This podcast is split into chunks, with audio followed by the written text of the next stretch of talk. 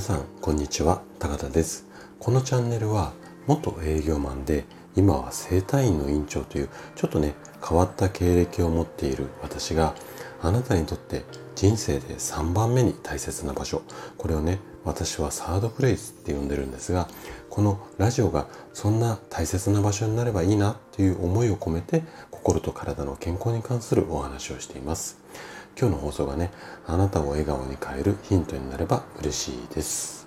さて今日なんですけども今日もね50代の君にっていう、まあ、シリーズを、えー、話していこうかなと思うんですがえっとまあ、半世紀以上、うん、50年以上の人生を歩んできて生涯健康を唱える、まあ、整体院の院長をしている私が心と体を整えるこんなことを意識しながらもう一人の自分にあの語りかけるこんなスタイルで、えー、とこの50代シリーズは話をしていこうかなというふうに思っています。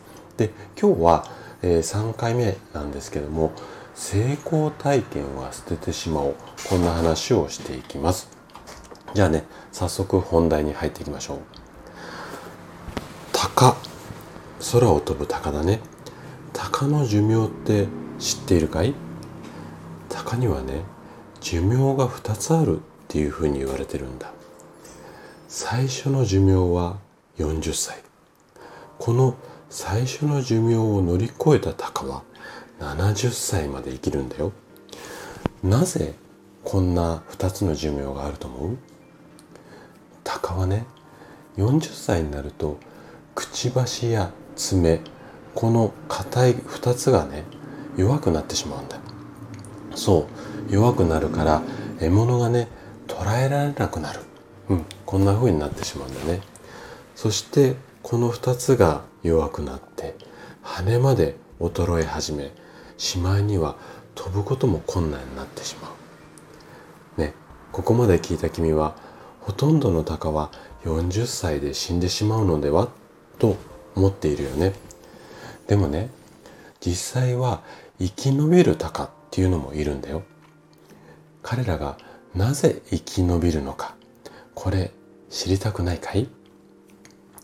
生き残る鷹っていうのは40歳を前にしてこんな行動をとるというふうに言われている。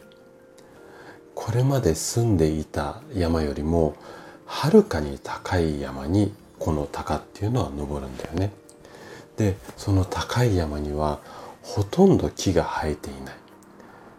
なので、獲物がいない場所なんだよ。そこでね、この鷹は何をするかっていうと、岩にくちばしを打ちつけて自分のくちばしを折るんだよ。そうすると強く新しいくちばしが生えてくる。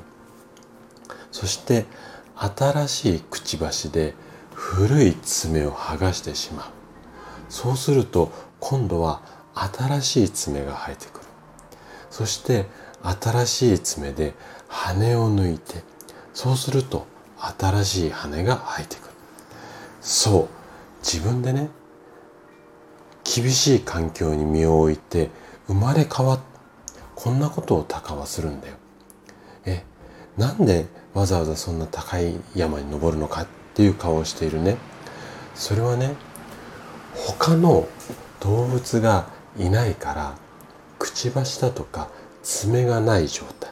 要は弱い自分でも狙われないからわざわざそういう高い山いわゆる環境だよね。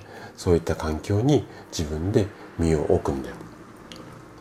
でその新しい環境っていうかその自分にとって都合がいい環境に身を置いてその後強く生まれ変わり。元の山に戻ってきてこれまでと同じように獲物を狙う。こうして70歳まで生き延びる、うん、こんなことが行われてるんだね。君もね過去の成功体験にとらわれず40歳や50歳でも生まれ変わってたくましく生きてみてはどうだろうか。はい。最後までお聴きいただきありがとうございました。あなたの人生のヒントになれば嬉しいです。それでは今日も素敵な一日をお過ごしください。